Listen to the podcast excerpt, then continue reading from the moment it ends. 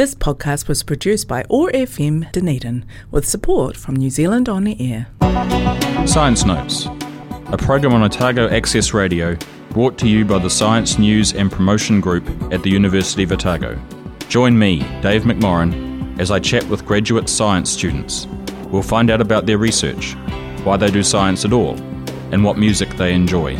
Science Notes, Thursdays from 6:30 till 7 p.m. only on Otago Access Radio.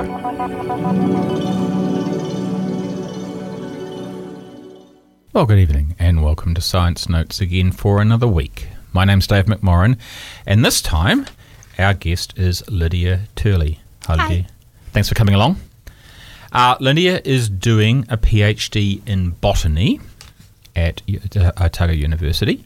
Um, but we should not be fooled by thinking that because she's doing botany that she's studying plants, because it turns out she's not strictly doing plants. Um, but we will get into what she has been studying um, after a bit of music that she's brought along. And so the first track you've brought is. Uh, Getting Stronger by Aradna. Okay, here we go.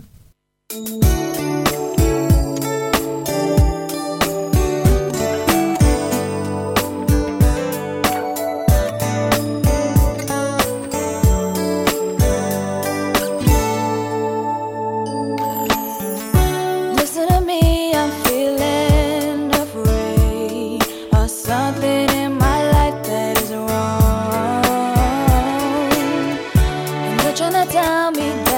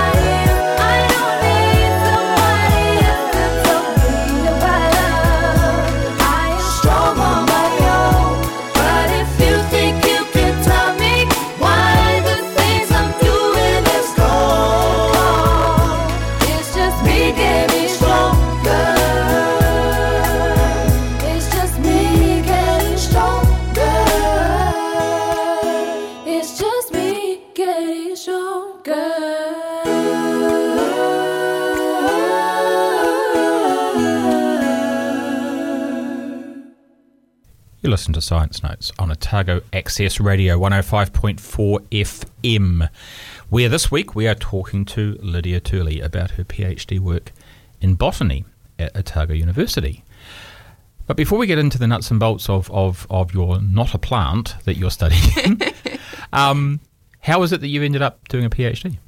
Um, I honestly, I've just always been really interested in uh, plants and maths, and I just kind of wanted to keep studying them, studying them, studying them. I have admittedly ended up in not plants. I'm uh, looking at fungi, and but that's kind of because of the uh, the relationships that fungi have with uh, plants are really interesting. And so, if we want to understand how plants grow, we need to understand the fungi as well. Right.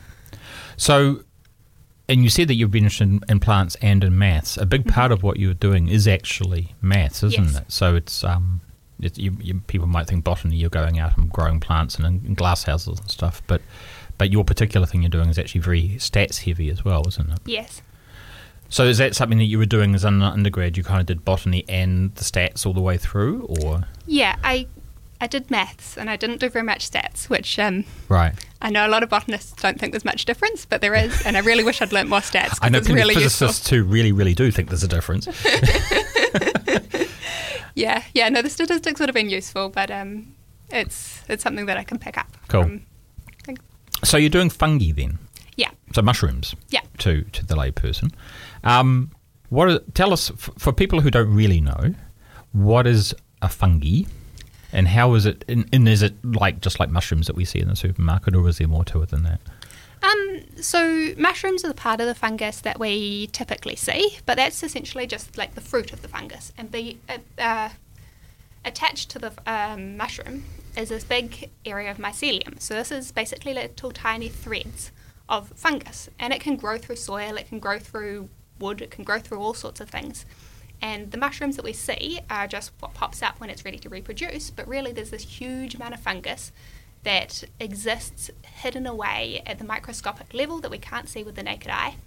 So it's, it's kind of like I was thinking this this morning. It's kind of like an apple tree, only everything except the apples is underground, Yeah. right? And they can be quite big too, can't they? This this underground part. Yeah, they can be huge. There's um, one famous one that um, uh, Armillaria is thought to be several hundreds of kilometres wide. Right. And it's just a single plant, quote unquote. The idea of a single organism is very, very messy, but yeah. Yeah. so fungi then, uh, and, and, and again, I was doing some, some homework this morning. Yeast is a type of fungus. Yeah, yeah, that's a type of fungus that's got a very different um, growth form to things like mushrooms. You Right. see your mushroom pop up when the yeast's completely different, exists in little blobs, little cells, and and it, it's, it's just a very diverse group of organisms. And as the thing I was watching this morning pointed out, yeast is a very important thing to us um, because you use it, you make beer. Um, but the fungi that you're interested in are also very important ecologically, aren't they? Yeah, so the particular fungi that I'm interested in are mycorrhizal fungi, and these ones are associated with tree roots. So, um, particularly in our native beech in New Zealand, all of these trees have um, a tree plant above ground, and there are also roots below ground. And among the root, growing with the root are fungi that help the roots to uptake water and uh, nutrients from the soil. And they live in this mutualistic relationship where they get um, nu- uh, energy and um, carbohydrates from the tree. And it's really important for the growth of the plant. A lot of these plants live in poor soils and they need the fungi, they need this mutualism in order to survive and grow. One of the key differences, I suppose, between plants, as we understand plants, and fungi is that plants photosynthesize. Yeah. and fungi don't. So, in order to get the, the sugars and stuff that they need to live, they have to do like like what we do, and they have to get them from the plants. Yeah, so they get them from the plants. Uh, there are other things that get them from feeding on decaying organisms or things. There's great variety, but um, yeah, they're, they're not able to produce their own thing. They're always reliant on some some food source. And so these then are really important to the to the native trees. So so does it follow then that New Zealand has its own collection of native fungi that have developed specifically to interact with these trees in this way? Yeah, so we've got really, really interesting fungi. Um, and if you go out into the beech forest in autumn, you'll see all sorts of different things on the ground, and it's very, very diverse, and there's all sorts of special stuff here. So then your research is interested in trying to understand what things control how many how well the fungi grow, how far they grow, how well they grow, whether there's there's threats to them and if there is threats what we can do about that. Is that right? You're trying to model how well they grow. I'm not saying that very well, but Yeah, yeah, but not from the point of view of a single organism, but from the popu- point of view of a population. Right, So, yeah. So, how then? I suppose key to all of this is understanding how they reproduce. So, and and they're not straightforward fungi, are they? Tell No, us. How, fungi are weird. Tell us about fungi sex. yeah, fungal sex is weird. So these mushrooms are, um, I say they're the fruits, but they produce spores which have a single set of DNA in them. And these spores go out and disperse, and when they um, they can germinate and start to grow, and they grow into these things that um, have one set of DNA. And then when two of these little um, organisms meet, they're able to fuse, and they're forming some individual with two sets of DNA.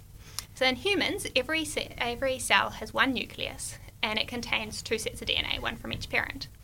But in these fungi, the nuclei stay separate. So they have two sets of DNA, but they're held in different nuclei. And this um, this organism, the fungus, grows in this form with two distinct uh, nuclei in each cell until it produces the, fru- the mushrooms. And in the mushrooms, that's where the two nuclei fuse, and then they are able to um, reshuffle the genes and reproduce um, at, in the same way that humans or other organisms do. What's really weird, really weird about fungi, is that if one of these organi- one of these kind of baby fungi with one set of DNA meets one of these other ones that's got two sets but they're on different nuclei, they're able to swap the nuclei around. So even though you've kind of got one organism with its set of DNA, it's able to move that between kind of between adults that are already formed, and so this allows um, it allows DNA to and genomes to move between organisms in ways that aren't just like the standard the standard method at reproduction. Mummy plus daddy equals children. Yeah, Yeah. yeah, but then the children can just kind of do weird stuff. Yeah. and so this then is is the crux of it, is that in order to try and understand this in a sort of a population wide thing, people generally use models based on genetics. And that the question for you is do those models that are applicable to hedgehogs or seagulls or whatever, do they apply to the fungi? Yeah. So we don't really know very much about what's going on in the fungi. We know that this weird mating can happen. We don't actually know if it's happening often enough to affect how the genes are moving. We don't know if um, we know that the fungi produce massive, massive, massive numbers of spores, and um, and it's very periodic, or um, it occurs very occasionally. And so this is not really matching our uh, typical assumptions. We don't know if these things actually matter. Maybe it may be that the fungi are really weird in a way that's intrinsic to how the genes are moving around and it's going to affect things, or it might be that they're just kind of really weird, but it doesn't actually affect any of our um, any of our assumptions or any of the um, any of the methods that we use. Right. And so what you're trying to do then is you're trying to come up with models. So this is where the math comes in. Yeah. To try and then take up with a model and say, mathematically, let's let's pretend that this is how this works. This is how the reproduction works, and we get transfer of genetic information from one to another. And then you're going to go out and try and test that model to see if it actually fits with what you see in the field, as it were. Yeah, yeah. So we're essentially kind of generating a hypothesis, describing it with maths, and then looking to see if this hypothesis is actually describing what's going on. Right. So then that means you're doing math, but you're also doing lab work or out Yeah. or, or field work. Yeah. So what does the field work look like for you? Um, so I go out and pick mushrooms. and That's great fun. And then I have to de- extract the DNA from them and sequence it. And then I can look at the um, look at the genetic um, sequence and feed that into my models. And my models kind of talk about the frequency of finding certain alleles or um, the, the distribution of the genes within the population. And so I'll sample a whole bunch of um, individual mushrooms, which hopefully come from a whole bunch of different individual fungi. And then we get a bit of a sample of what individuals are in this population. And from the uh, from the gene frequencies in the population, we can hopefully draw conclusions about what how the population's growing, how it's behaving, like what his history has been, things like that. You said at the start that um, the the organism can be very very big, Yeah. and so you can get the, the mushrooms that are coming up, but they could be you could have a whole field of mushrooms potentially, and they're all from the same plant, quote unquote. yeah. Um, the DNA will allow you to work out whether that's the case or not, does it? Yeah, so if they're all from the same individual, then they're all going to have the same DNA sequence. And so we'll see that, and I'm hoping that I get a bit of diversity because it's certainly possible that everything, you know, in one population, everything is from one individual.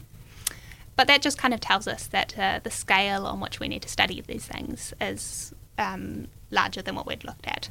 You know, if everything within one little field comes from one individual, then the population is going to exist on a much larger scale than that. Right. And is that a problem for for the fungi? Um, I mean, I, I suppose I'm thinking for like you know, in, in other sorts of, of, of species, trying to keep the genes mixed up as much as you can is important for the long term survival. If you have like an like a whole bit of a forest, which is really just one fungal individual, is that a concern for the viability of it, or is this one another thing we don't know?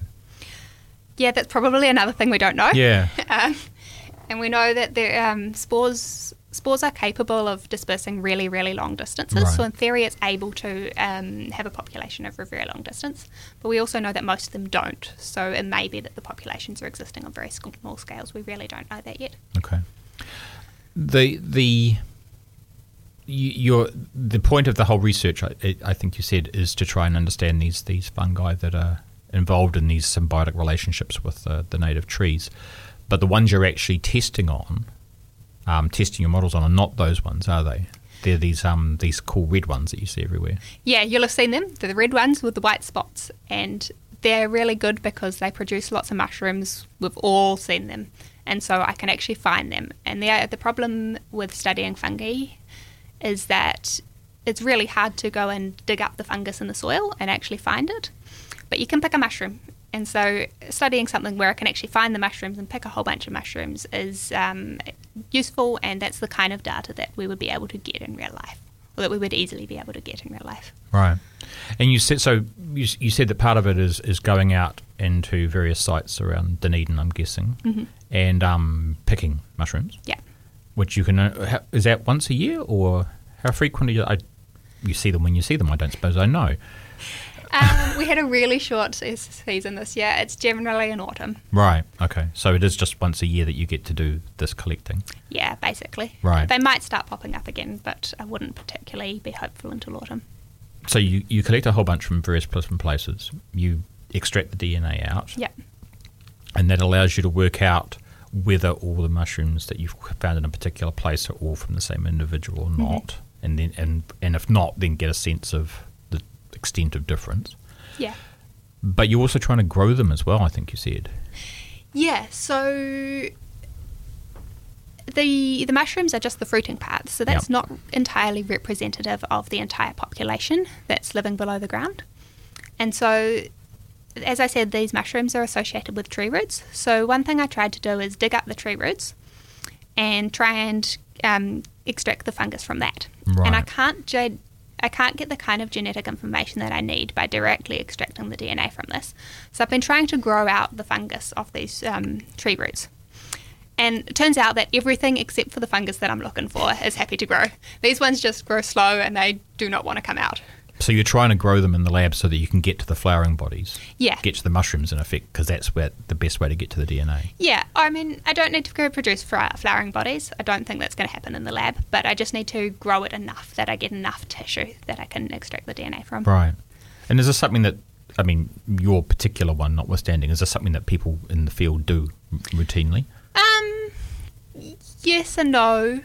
Generally, most of the kind of genetic um, uh, extracting DNA processes that you try to do, depending on the kind of data, you can often do that directly off the um, fungus on the root tip. Right.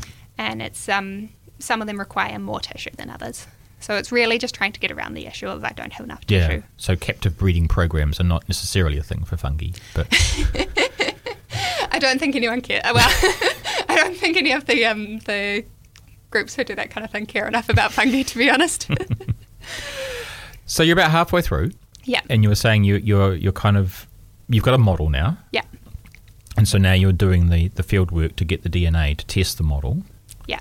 Um, is the plan to test the model, and if it doesn't quite work, then go back and refine the model, and then go round and round until you run out of time, or Yeah, basically. Um, and there are all sorts of kind of direct, kind of refinement, different refinements that could be made to the model.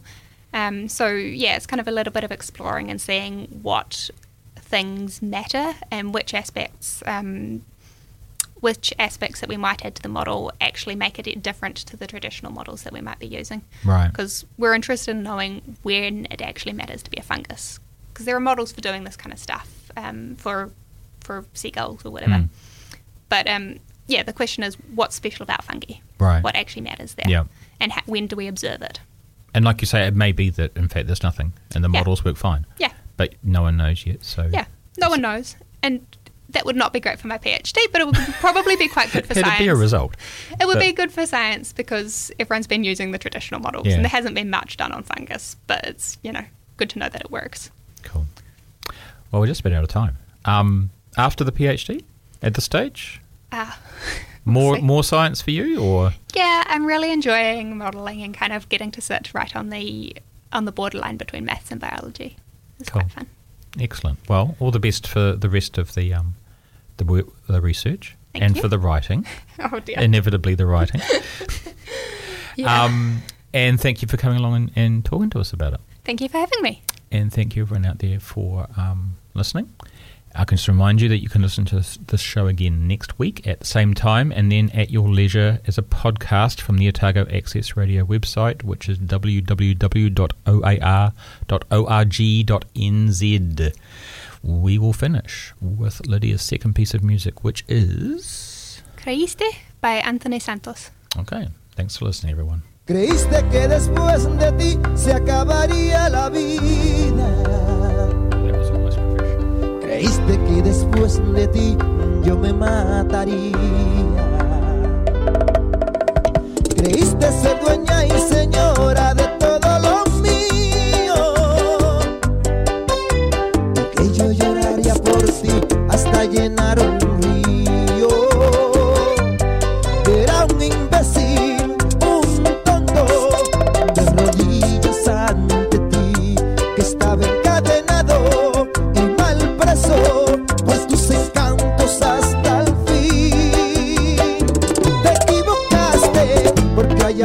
una otra.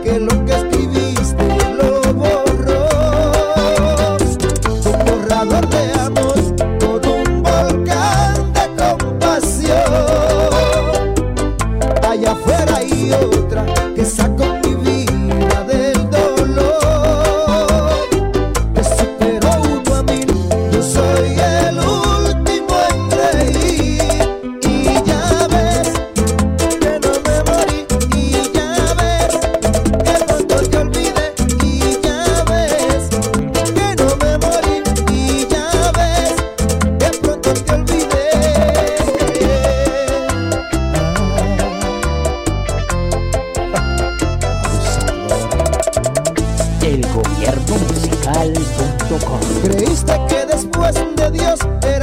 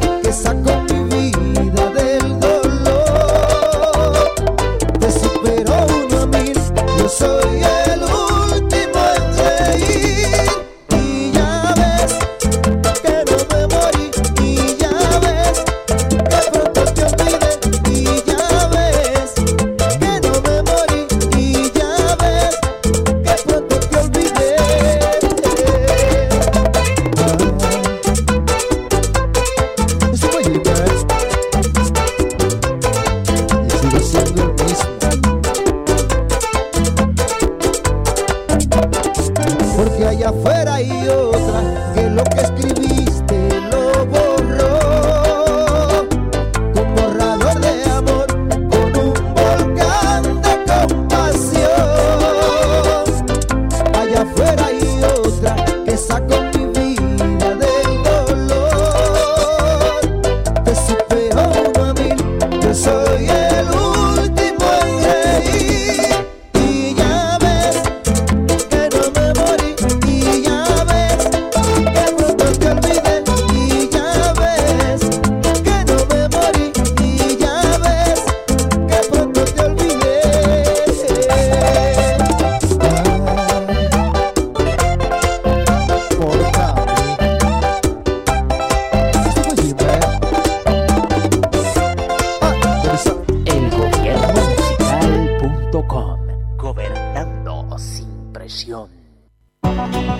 Science Notes, a program on Otago Access Radio brought to you by the Science News and Promotion Group at the University of Otago.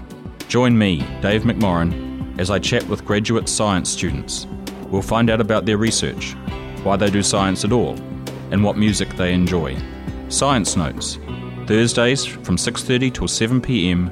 only on Otago Access Radio. This podcast was produced by OAR FM Dunedin with support from New Zealand On the Air.